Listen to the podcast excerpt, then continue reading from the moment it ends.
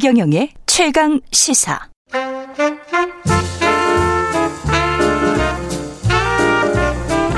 세상의 모든 뉴스를 탐구합니다. 김준일의 뉴스 탐구 생활. 네, 화제가 되는 이슈를 깊이 있게 파헤쳐보는 뉴스 탐구 생활. 세상 모든 것이 궁금한 남자. 김준일 뉴스톱 대표 함께합니다. 안녕하십니까? 안녕하세요. 오늘은 후, 후쿠시마 이야기가 많군요. 예, 네. 후쿠시마 완벽 정리입니까? 완벽 정리죠. 제가 네. 완벽합니다, 또. 예. 후쿠시마 오염수, 아, 그들은 처리수라고 부르고 있는데, 음. 이걸 이제 바다에 버리겠다는 거죠?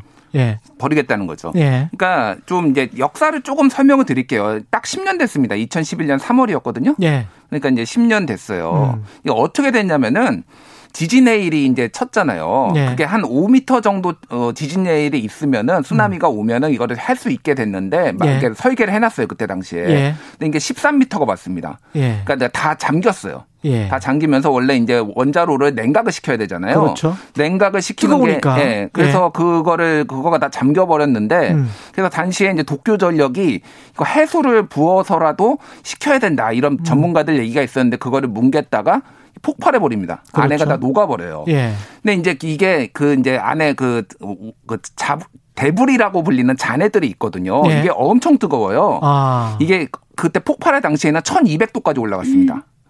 그러니까 이제 다 녹아내린 거예요, 안에가. 예. 계속 뜨거워요, 지금. 그러니까 예. 어떻게 해야 되느냐? 물을 부어서 식혀야 됩니다, 지금도. 음. 지금도 물을 붓고 있어요. 예. 이렇게 나오는 게 하루에 100톤에서 180톤 물 하루에 매일.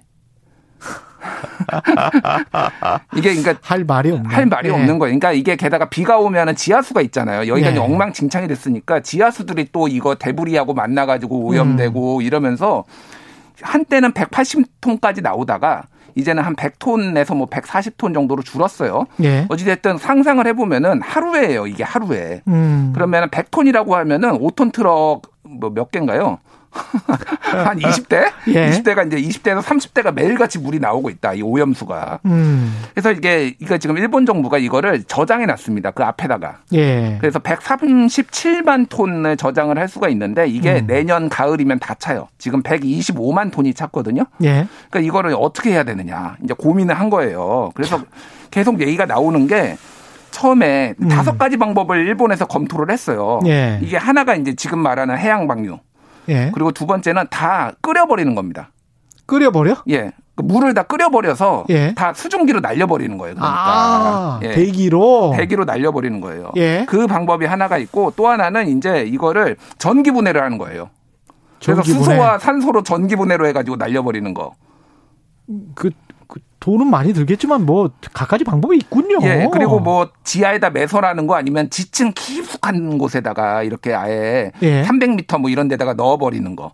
근데 이게 수증기 그러니까 이거 바다에 방류를 하면은 2018년에 나온 건데 34억 엔이면 된다고 해요. 34억 엔. 근데 우리로 물, 따지면 네. 한 340억 원. 예. 근데 예. 이거를 물 끓여 버리면은 이제 349억 엔. 아, 10배가 들고요. 3천억. 지층 주입을 하면은 3,976억 엔, 100배가 됩니다. 그러니까 4조 정도. 예, 예. 그러니까 방류를 하는 것보다. 그러니까 일본은 결국 돈 문제네. 답, 답을 정해놓은 상태예요. 그리고 그 이후에 공청회 하고 뭐 했지만 다 요식행위다. 이미 2년 전, 3년 전에 이미 해양 방류로 다 결정이 된 상태였어요, 이미. 그러니까 본인들의 비용 처리를 국제사회, 특히 인접 국가들에게 떠넘겨 버리는 거라고 그렇죠. 볼수 있는 거 아닙니까? 그렇죠. 예, 예.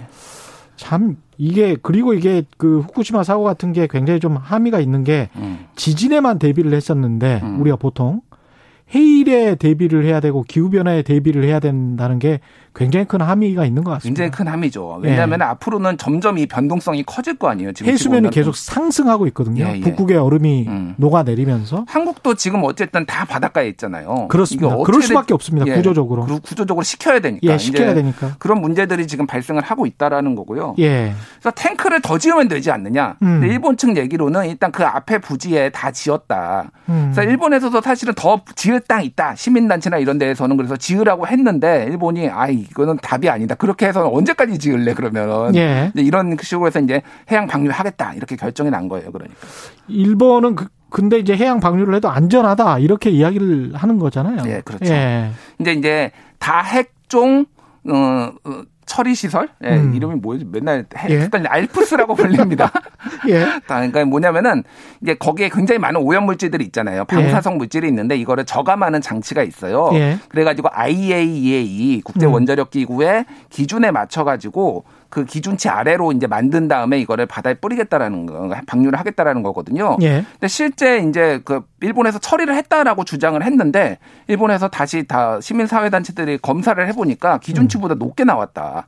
이게 이제 문제가 돼가지고 그럼 다시 하겠다 뭐 이런 음. 상황이라서 약간 불신이 있어요. 그거 자체도 정말 뭐 다른 방사성 물질이 들어가 제대로 처리가 됐느냐 그게 하나가 있고 또 하나는 삼중 수소는 이 다액종 제거 시설로 제거 설비를 안 없어집니다.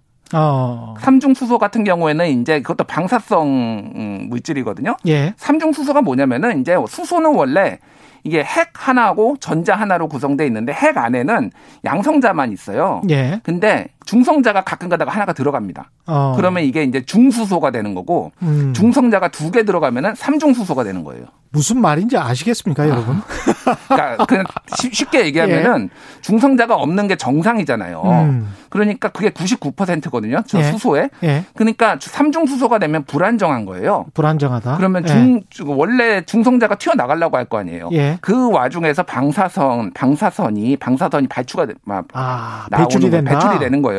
그게 반감기가 12.3년입니다. 12.3년. 예. 차차 줄어드는 기간이. 그러니까 반이 되는 게 12.3년이고 예. 반에 반은 반이 되는 건 24년. 음. 반에 반에 반이 되는 거는 뭐 그런 식으로 36년 이런 식으로 되니까 그 생각보다는 굉장히 길다. 예. 일본의 그린피스도 이런 것 때문에 인간의 음. DNA에 데미지 해를 줄 수 있다 이런 이 성명을 발표를 했더라고요. 그러니까 이게, 이게 삼중 수소의 특징이 뭐냐면은 예. 이 가시 가시거리가 매우 짧아요. 그러니까 이게 방사선이 피부를 음. 못 뚫습니다. 삼중 수소는. 아. 근데 이게 속으로 들어가면은 피폭이 되는 거. 내부에서는 이렇게 나올 거 아니에요. 그러니까 예. 를 들면은 음. 삼중수소를 우리가 마셨다. 음. 그러면 웬만하면 다 배출이 된다고 합니다. 며칠 안에. 예. 근데 일부 남을 가능성이 있으면은 그게 남아가지고 이렇게 계속 몸에서 배출하는 거 하나. 음. 그리고 또 하나는 이게 이제 변해요. 그러니까 가능성인데 뭐냐면은 이게 수소잖아요, 어쨌든. 그럼 그렇죠. 몸 안에 있는 수소하고 이렇게 뭐 협착이 됐을 경우에 이게 12.3년 뒤에는 헬륨으로 바뀝니다. 음. 그러면은 DNA가 파괴될 가능성이 있는 거예요. 그러니까 예. 무슨 말인지 알겠죠? 이게 예. 원래 수소였는데 헬륨으로 음. 변하면은 DNA가 파괴가 될 가능성 뭐 이런 것까지 얘기가 나오면서 삼중수소를 조심해야 되는 그리고 얼마 전에 월성원전에서 음. 삼중수소 논란이 있었잖아요. 예. 주민들이 삼중수소 많이 검출됐다. 예. 뭐 이런 얘기들이 이제 있으니까 어, 걱정을 하는 거죠. 그런데 반대로 음. 원자력 음. 업계에 계시는 분들 학자분들도 그런 분들이 있는데 조선일보 보도에서도 그런 게 나왔어요. 음. 수산물 먹어도 된다. 일본산 수산물도. 음. 그리고 방사성이 그렇게 뭐 우리 자연 반사성이 있으니까 음. 그렇게 크지 않다. 그래서 인간에게 해롭지 않다. 이렇게 주장하시는 분들도 분명히 있더라고요. 그러니까 이제 이게 과학의 영역이거든요. 예. 과학의 영역인데 어느 음. 정도 양을 먹으면 괜찮으냐 아니냐가 좀 명확하게 나와야 되고 아까 말씀드렸듯이 삼중 수소 들어가더라도 음. 웬만하면 몸, 몸 밖으로 배출이 됩니다. 그렇죠. 근데 이게 예. 지속적으로 계속 먹었을 때 이를테면 이거 인간 가지고 실험을 할 수는 없잖아요. 그거를. 이것도 쌓입니까? 그러니까, 그러니까 잘 안 쌓인다라는 게 중론이에요. 네. 근데 쌓이지 뭐 그렇다 100% 장담할 수 없다라는 그렇겠죠. 거죠. 그러니까 네. 그러니까 그런 그리고 이게 20년 30년 동안 먹으면 어떻게 될 것이냐. 음. 이제 이런 문제들이 우려들이 있는 거죠. 그러니까 이게 지금 결국은 후쿠시마에서 이 오염수를 방출을 하면 음. 200일 만에 제주 인근 바다로 도착한다. 그러면 이거는 정확, 정확히 계산이 된 건가요? 그러니까 200일 만에 예. 제주도 해역에 도착하는 거는 일부가 그러니까 이렇게 시뮬레이션을 해보면은 음. 이게 어 일본 열도 동쪽에다 뿌리는 거잖아요. 예. 그러면 이게 이제 원래 태평양을 한 바퀴 돕니다.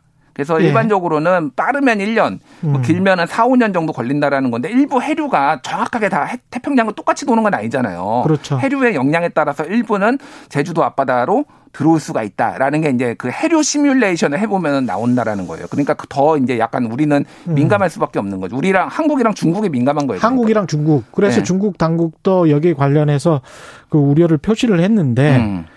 그럼에도 불구하고 이 원전을 지금 가지고 있는 보유하고 운영하고 있는 나라들은 삼중 수소를 배출하고 있는 거 아닙니까? 우리나라도 그렇고. 이게 불편한 진실인데요. 예. 일본이 이렇게 하겠다라고 하는 데는 근거가 있는 거예요. 예. 한국을 비롯해서 전 세계가 다 지금 삼중수소 물을 다 버리고 있어요 바다에다가. 음. 그래서 한국이 작년에 그러니까 2019년에 어느 정도 버렸냐면은 예. 366조 베크렐, 베크렐은 이제 단입니다. 예. 366조 베크렐을 바다에 버리거나 아니면 공기 중으로 뿌렸어요. 이렇게 아. 원자력 발전소에서. 근데 예. 지금 저기에 일본의 그 지금 음. 후쿠시마 오염수에 들어가 있는 게 예. 대충 한 900조 베크레 정도 됩니다. 아. 그러면은 예. 한국이 3년치 버린 게 일본에 지금 보유하고 있는 거 정도 되는 거예요. 125만 ton의 오염수라는 것이. 예, 예. 예. 거기에 이제 900조 베크렐이 있고 한국이 작년 그러니까 2019년에 366조 베크렐. 그러니까 음. 3배.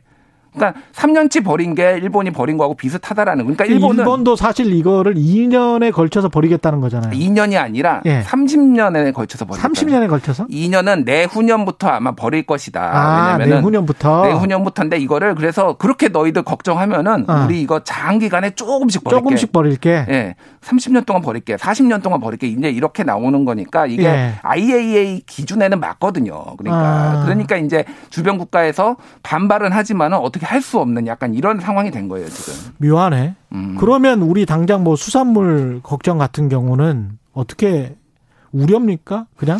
일단 올해 1월에 이미 한국이 예. 한국 정부가 이제 어떤 그 이 삼중수소나 방사성에 대해서 기준을 강화를 했어요. 예. 지금도 네. 이미 다 검사를 하고 있습니다. 그래서 음. 안전한 것만 하는 건데 아예 이제 일본 거를 아예 들여오지 말아야 된다라고 이제 그렇게 주장하시는 분들도 있어요. 이거 네. 방류를 하면은.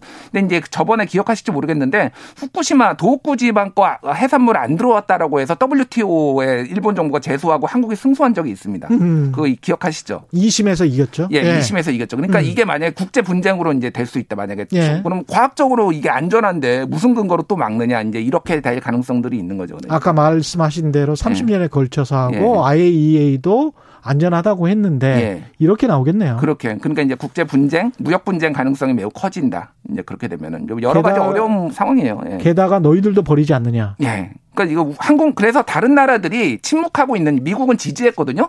미국은 미국, 저 멀리 태평양 연안이니까 멀리도 있는 것도 있는데 예. 미국도 버립니다. 러시아도 버리고 영국도 버리고 다 버리고 있어요. 삼중 수소를. 원전하는 곳들은 다 버리는 다 버리고 있는 상황이에요. 그러니까.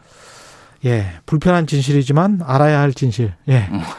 말씀 감사하고요. 지금까지 김준일 뉴스톱 대표였습니다. 고맙습니다. 예, 감사합니다. KBS 일라디오 최경영의 최강 시사 듣고 계신 지금 시각은 8시 42분입니다.